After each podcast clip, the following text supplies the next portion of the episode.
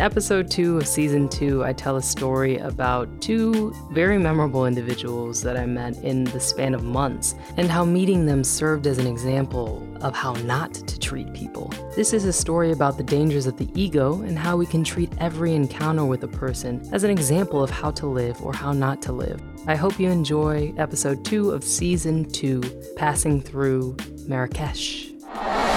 I placed my chopsticks in the center of a small glass bowl filled halfway with low-sodium soy sauce.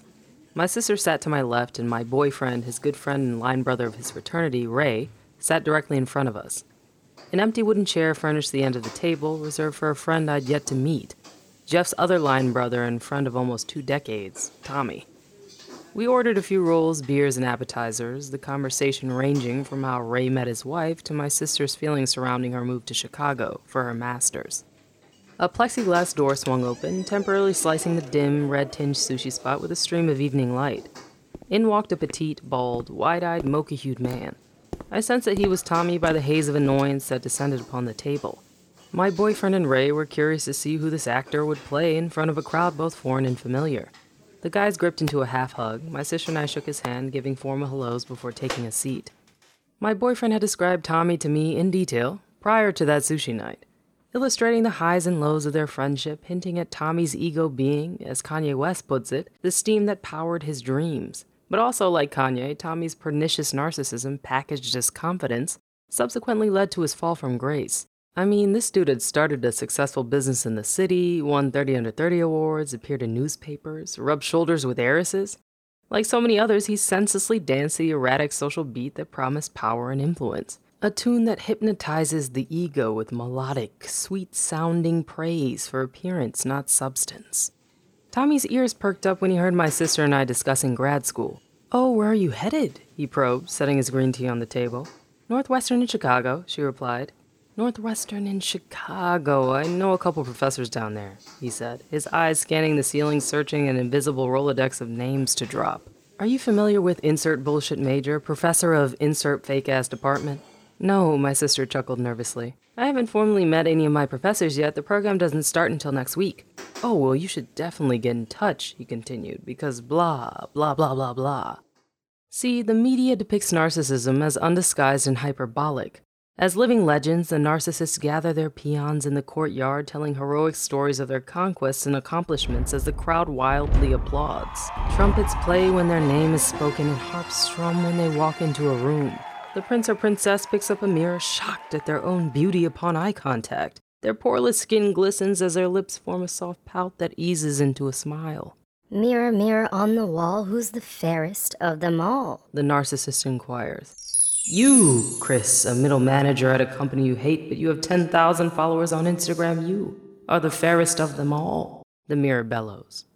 My encounters with overinflated ego, just like anything else, have proven that there's levels to this shit.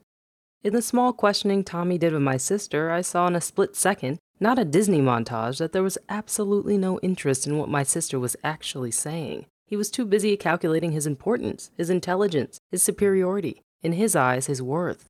His familiar audience was a bore, not easily impressed. He was one extravagant lie away from Jeff booing and throwing a goddamn tomato on stage. They knew him. We didn't. Simple questions from them were met with hostility, whereas questions for us were an opportunity to paint his image anew on 2 fresh canvases. "Did you ask him how he's doing?" Jeff asked, during a conversation about an estranged mutual friend of theirs. "What?" Tommy asked, his face so twisted you would have thought Jeff asked him for a tampon. "Why would I ask him how he's doing? That's one of the most superficial questions you could ask." "No, I didn't ask him that." "Okay, bro," Jeff responded, shooting Ray a quick, confused glance before changing the subject.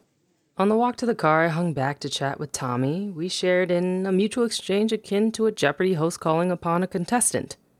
"I'll take personal achievements for 1,000, please," shouted Tommy's subconscious. "Okay, Tommy," my consciousness obliged. "Can you tell the studio audience about your current plans and passions?" "I'm a job creator, that's what I do," Tommy started, clearing his throat.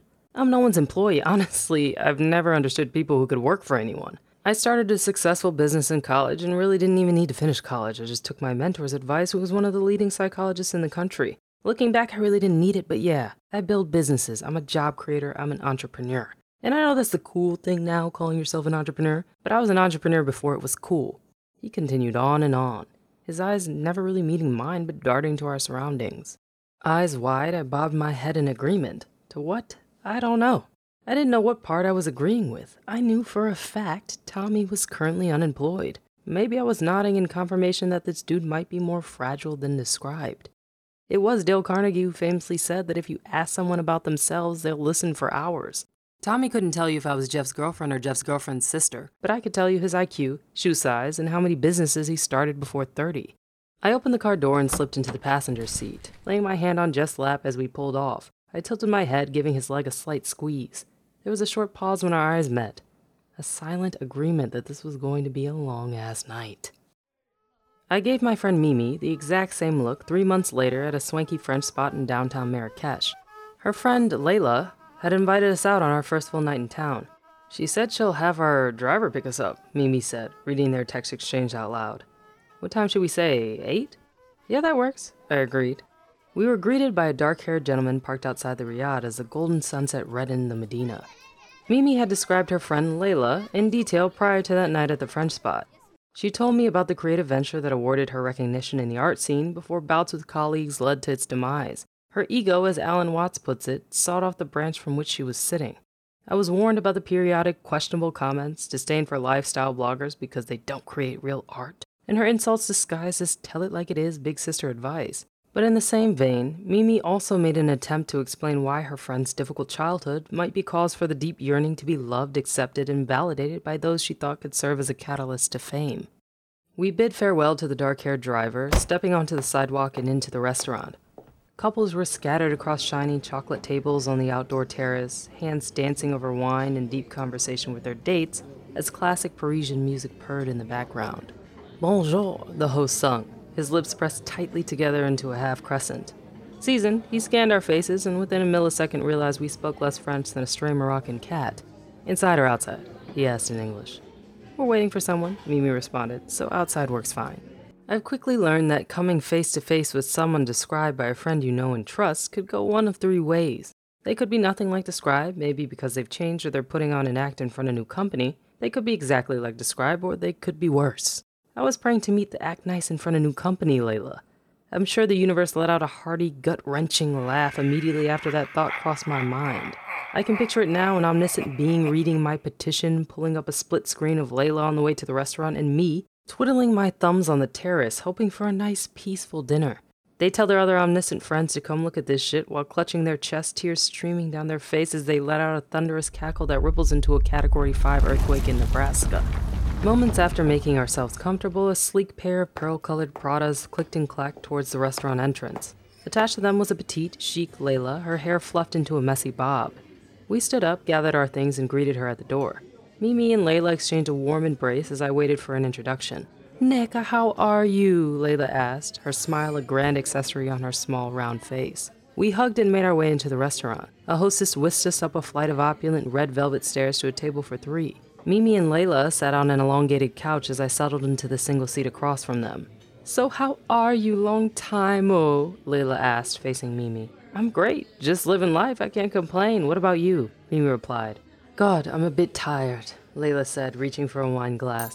"I just finished my third exercise for the day. After 30, your body just isn't the same. It's like I woke up and my nipples dropped to my ankles." "Oh, okay," Mimi and I said, looking at our nipples and back at her. 20 minutes into Layla's life story, a waiter donning a sleek black tie placed two juicy, perfectly roasted rosemary chickens on our table. And before we could wipe the thigh grease from our upper lips, Layla turned to Mimi and abruptly asked, "Do you mind if I talk about something personal?" Confused, Mimi shot me a, "I don't know what this bitch is about to say, look, but I'm sorry in advance" glance, and hesitantly replied, "No?" Layla nodded quickly and shifted her gaze towards me. "Neka, do you mind if I discuss something personal? You don't mind, do you?" A rhetorical question I was forced to answer. In the 2 seconds I had to respond, I already played 100 scenarios in my mental theater on some Doctor Strange shit. What could this possibly be about, I thought. Maybe she's pregnant. Maybe her sugar daddy broke up with her in a crazy way. Nah, she broke up with her sugar daddy. She went waiting to exhale and set his shit on fire in the middle of the Moroccan desert, watching his belongings burn while inhaling a throatful of smoke, bullishly flicking her cigarette ash into a cup of fresh mint tea. Maybe she decided to restart her stalled creative venture. Maybe she found a long-lost sibling, but they're white. Maybe she's looking to reconcile with all the people she's insulted. Nah, that's too many fucking people. Maybe she's got three nipples. The possibilities were endless. Whatever it was, I appreciated that she felt comfortable enough with me, a complete stranger, to discuss something personal. No, I replied. I don't mind at all. She half smiled, then turned back to Mimi. I wanted to know why you don't follow me on Instagram. Are you ashamed of being publicly associated with me? She asked, back arched, head tilted, dead-ass serious. And if you're listening to this, I'm 1,000% not joking. She straight-faced asked me permission to ask my friend why she doesn't follow her on Instagram. Mimi's eyes shifted, calculating the appropriate response to an absurd question. She laughed delicately in an attempt to ease the tension, setting down a chicken bone before her reply. Layla, you don't follow me either. What's the... Yes, I don't follow you because I chose to protect the people I love. I didn't even follow my own sister, my own boyfriend. What were you protecting them from? I interjected. Layla's head darted to me, having forgot I existed. Her perfectly postured body still facing Mimi, brow furrowed as if I just asked her to prove rumors that she did, in fact, have a diamond-encrusted vagina. I mean, of course she did. My guess is 24 carats minimum. What was I protecting them from? She repeated. Darling, I'm a public figure. I nearly choked on my own saliva at the seriousness of it all. In my mind, public figures were past presidents, celebrity chefs like the beloved Bourdain, rest in peace, Olympic athletes, famous writers, and Beyoncé. Not a narcissist arguing over Instagram in a 3.5-star restaurant in Marrakesh. When people have said things about you, I've defended you, Mimi added. What's more important, us following each other online or actually spending time in person? I need to be loved in all spaces, Layla retorted. I'm at the point in my life that if you can't love me in all spaces, I don't need you in my life. I won't go into everything Layla said that night at the dimly lit French spot, because she said a lot. Like a lot. Everything from how she loathes being mistaken as an influencer because she's a world-renowned artist, to how she's the #1 public enemy on several tastemaker hit lists for reasons unknown. At one point, she recounted how many important people she has in her network, rounding her 5-figure following to the nearest 100,000 because their power and influence is worth quadruple that of the average individual. Her stories of sabotage had the crackle and pop of a soggy box of Cracker Jacks. A couple hours with Layla felt like an eternity, an evening spent watching someone act out the first choppy, scatterbrained draft of their autobiography, never once honestly posing a question to their peers. Maybe that's impossible when the people in their world aren't seen as fellow actors, but as members of the audience. We were there to watch in awe. We were there to applaud. Meeting two extremely narcissistic people in the span of months forced me to hold a mirror to my own behavior, because what lives in others can undoubtedly grow in us. Our minds are fertile ground for feelings of self-importance, those unruly weeds of thought that convince us we're better than our neighbors because of where we work, how we look, or how many followers we have on social media. Our egos shield us from introspection, making questioning ourselves and our actions an arduous task. Ego says, as Tom Henry states, I can do no wrong, whereas confidence says, I can get this right. Confidence says, I'm valuable, while ego says, I'm invaluable. So I'll pose to you the same question I posed to myself. What social armor do you wear? Is it your degree, your title, your following? Is it your intelligence, your income, your art? Is it your spirituality, your culture? What makes you feel superior? And how do you check that shit so you don't end up yelling at the drive-thru lady just because you have your master's, or asking someone why they don't follow you on Instagram as they wipe chicken grease off their chin? Who are you without it? And how can you treat the people you meet as a chance to learn both how to live and how not to live? Layla shouldered open the door to her loft, the space smelling of fresh paint. We carefully hopscotched a blue line of construction paper into the kitchen. I have to clean before people come over this weekend. I get together the who's who of Marrakesh every month. We have small bites and chat.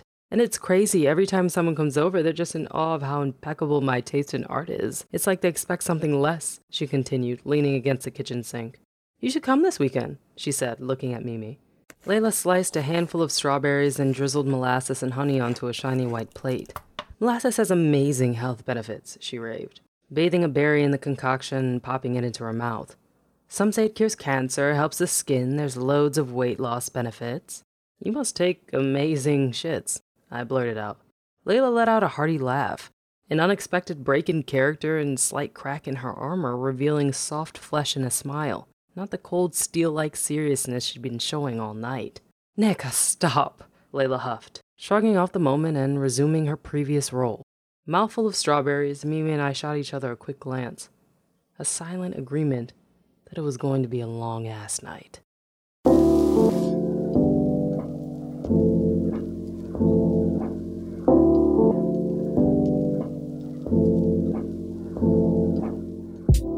Thank you so much for taking the time to listen to episode 2 of Passing Through Season 2. If you love the podcast, please hit the 5-star button. If you're feeling even more generous, leave your girl a review. I appreciate you guys so much beyond words. You have no idea. We're also on Spotify this season, which is super exciting. Check us out on that platform if you haven't already. I'll see you guys soon for episode 3 of Season 2.